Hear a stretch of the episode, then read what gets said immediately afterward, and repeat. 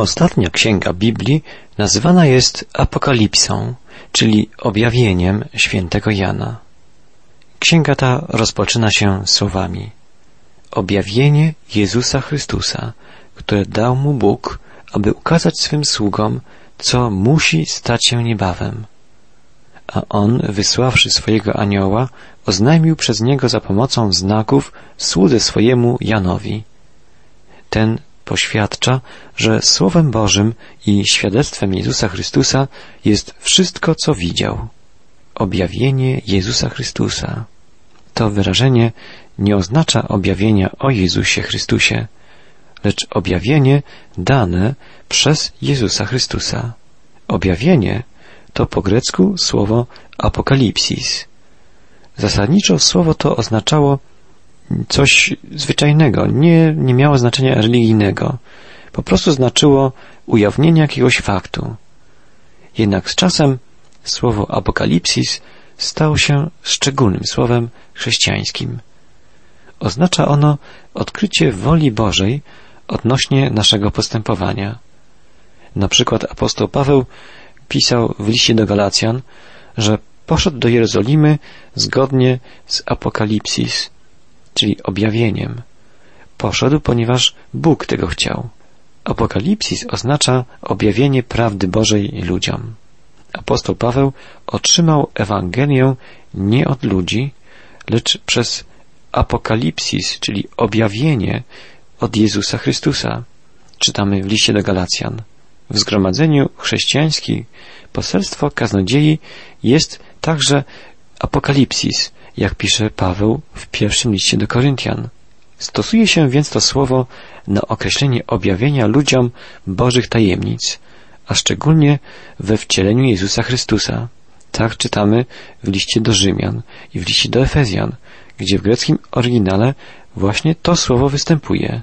Szczególnie Apokalipsis oznacza objawienie mocy i świętości Bożej w czasach ostatecznych. Będzie to objawienie sądu, zaś dla chrześcijanina będzie to ukazanie chwały i mocy, łaski i radości. Objawienie to szczególnie jest związane z działaniem Ducha Świętego, czytamy w liście do Efezjan w pierwszym rozdziale. Powinniśmy być świadomi, że mamy tu do czynienia z obrazem właściwie całego życia chrześcijańskiego. Nie ma takiej jego części, która nie jest rozjaśniona objawieniem Bożym. Bóg objawia nam, co mamy czynić, co mamy mówić. W Jezusie Chrystusie objawia nam siebie, ponieważ kto widzi Jezusa, ten widzi Ojca. Życie przybliża się ku wielkiemu końcowi objawieniu, w którym sąd oczekuje tych, którzy nie poddali się Bogu, lecz łaska, chwała i radość będzie udziałem tych, którzy są ukryci w Jezusie Chrystusie. Możemy powiedzieć, że apokalipsis, objawienie, oznacza to wszystko, co Bóg oferuje tym, którzy chcą Go słuchać. Dwukrotnie w początkowych wierszach Księgi Apokalipsy pojawia się słowo sługa. Boże objawienie zostało przekazane Jego sługom. Następnie czytamy, że jest ukazane Jego słudze Janowi. W oryginale greckim słowo to brzmi doulos.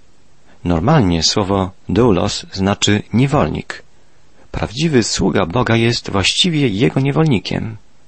Sługa w każdej chwili może zostawić swoje obowiązki, ma określone godziny pracy, a potem jest wolny, pracuje dla zarobku i sam decyduje o tym, jakiego rodzaju pracę podjąć.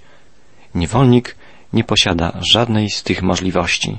Jest absolutną własnością swego pana. Czas i decyzje nie należą do niego. Słowo doulos wskazuje więc, jak absolutnie musimy poddać swoje życie Bogu.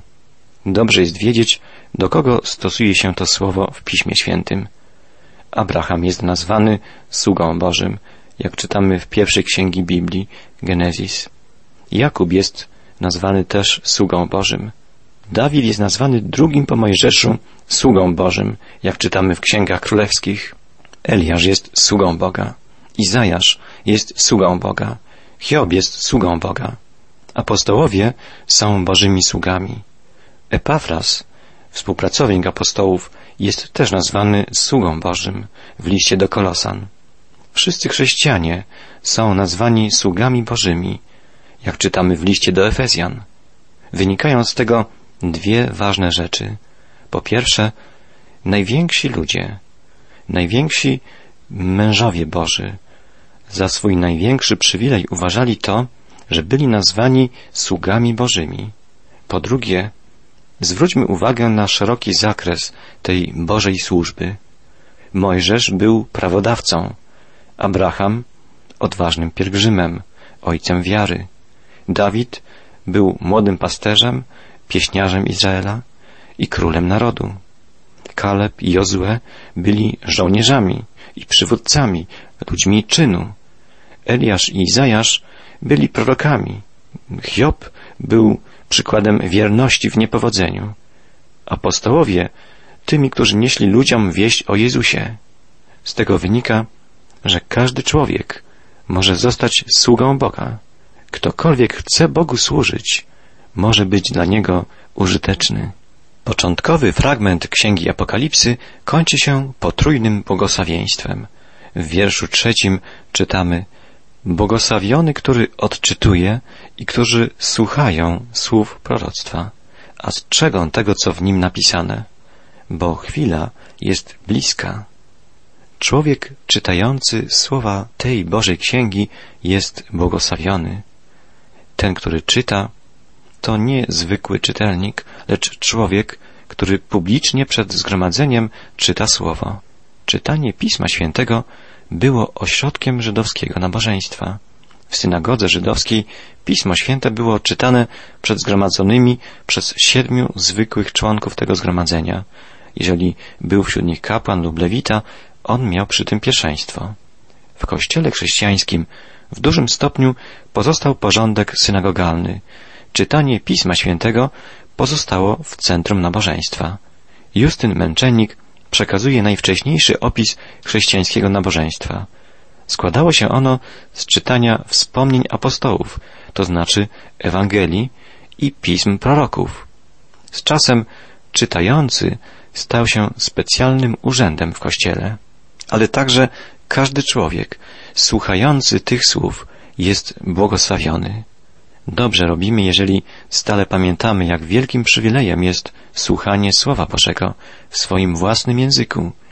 Przywilej ten został okupiony wysoką ceną.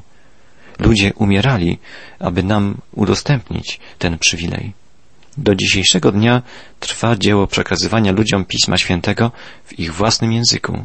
Po trzecie, człowiek zachowujący owo słowo jest błogosławiony, a więc ten, który czyta, ten, który słucha i teraz ten, który zachowuje.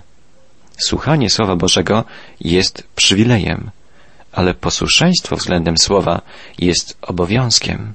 Nie jest prawdziwym chrześcijaninem ten, kto słucha i zapomina lub świadomie lekceważy Słowo Boże. Wszystko to jest bardzo aktualne, ponieważ, jak czytamy, czas jest bliski. Pierwotny Kościół żył oczekiwaniem rychłego powrotu Jezusa Chrystusa.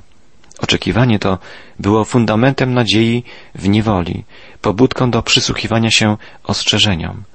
Właściwie nikt nie wie, kiedy nadejdzie chwila odwołania go z tego świata i dlatego, by z radością spotkać się z Bogiem, do słuchania słowa musi każdy z nas dodać posłuszeństwo względem Bożego Słowa.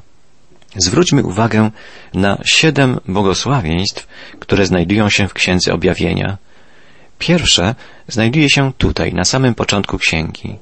Błogosławieni są ci, o których przed chwilą wspominaliśmy. Możemy nazwać to błogosławieństwem czytania, słuchania i posłuszeństwa Bożemu Słowu. Drugie błogosławieństwo znajdujemy w rozdziale czternastym. Błogosławieni są umarli, którzy w Panu umierają, czytamy tam. Możemy nazwać to niebiańskim błogosławieństwem przyjaciół Chrystusa na ziemi. Po trzecie, błogosławiony jest ten, który czuwa i pilnuje szat swoich. Jest to błogosławieństwo czuwającego pielgrzyma. Po czwarte, błogosławieni są zaproszeni na weselną ucztę baranka, rozdział dziewiętnasty. Jest to błogosławieństwo zaproszonych przez Boga gości. I piąte błogosławieństwo. Błogosławieni są ci, którzy mają udział w pierwszym zmartwychwstaniu. Jest to błogosławieństwo człowieka, który znajduje się poza zasięgiem śmierci. I w końcu w ostatniej, w ostatniej części, w ostatnim rozdziale Księgi Apokalipsy dwa ostatnie błogosławieństwa. Błogosławiony jest ten, który strzeże słów proroctwa tej księgi. Czytamy tam. Jest to błogosławieństwo mądrego czytelnika Słowa Bożego, tego, który zachowuje Słowo Boże. Błogosławieni są ci, którzy wykonują przykazania Boże, czytamy w końcowej części księgi. Jest to błogosławieństwo tych, którzy słuchają i są posłuszni Bożemu Słowu. Takie błogosławieństwa są dostępne każdemu chrześcijaninowi. Korzystajmy z błogosławieństw, które oferuje nam żywy Bóg. Jan kieruje swoje słowa przede wszystkim do siedmiu wówczas istniejących kościołów. Od czwartego do piątego wiersza pierwszego rozdziału Księgi Apokalipsy czytamy Jan do siedmiu kościołów, które są w Azji. Łaska wam i pokój od tego, który jest i który był i który przychodzi i od siedmiu duchów, które są przed Jego tronem i od Jezusa Chrystusa, świadka wiernego, pierworodnego umarłych i władcy królów ziemi, temu, który nas miłuje i który przez swą krew uwolnił nas od naszych grzechów. Objawienie, czytamy na początku, jest listem skierowanym do siedmiu kościołów, które są w Azji. W Nowym Testamencie Azja zawsze jest rzymską prowincją, a nie kontynentem. Chodzi więc o Azję mniejszą, prowincję y, Imperium Rzymskiego. Kiedyś była ona królestwem, które zostało przekazane Rzymianom. Do prowincji tej należało zachodnie wybrzeże Azji Mniejszej, przylegające do Morza Śródziemnego, włącznie z Frygią, Mizją i Licją w głębi lądu. Jej stolicą było miasto Pergamon. Miejscowości siedmiu kościołów są wymienione w dalszej części księgi, w wierszu jedenastym. Efes, Smyrna, Pergamon, Tiatyra, Sardes, Filadelfia, Laodycea. Nie były to jedyne kościoły w tamtym regionie. Istniały jeszcze kościoły w Kolosach, w Hierapolis, w Troadzie, w Milecie i inne. Dlaczego Jan wymienia tylko te siedem kościołów? Istniało po temu wiele powodów. Po pierwsze, kościoły te mogły być uważane za ośrodki siedmiu rejonów pocztowych połączonych wspólną drogą otaczającą kołem całą prowincję. Troada leżała poza tym traktem. Hierapolis i Kolosy były położone blisko Laodycei. Listy skierowane do siedmiu centralnie położonych miast z łatwością dotrą na tereny do nich przylegające. Skoro każdy list musiał być pisany ręcznie, był on kierowany tam, gdzie mógł być dostępny największej liczbie ludzi. W objawieniu widzimy powtarzającą się liczbę siedem. Pojawia się ona pięćdziesiąt cztery razy. Czytamy więc o siedmiu kościołach. Jest też siedem świeczników, siedem gwiazd, siedem pochodni, siedem pieczęci, siedem rogów i siedmioro oczu, siedem grzmotów, siedem aniołów, plag i czasz. Ludzie starożytni liczbę siedem uważali za doskonałą. I stąd i my, jako komentatorzy objawienia, wyprowadzamy następujący wniosek.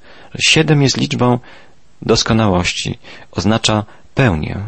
Dlatego od początku już sugerowano, że pisząc do siedmiu kościołów, Jan pisał właściwie do całego kościoła. Pierwsza lista ksiąg Nowego Testamentu, zwana kanonem Muratoriego, tak powiada o księdze Apokalipsy. Także i Jan Chociaż pisał w objawieniu do siedmiu kościołów, mimo to przemawia do wszystkich. Jest to bardzo prawdopodobne, szczególnie jeżeli mamy na uwadze, jak często Jan powtarza, kto ma uszy, niechaj słucha, co duch mówi do kościołów.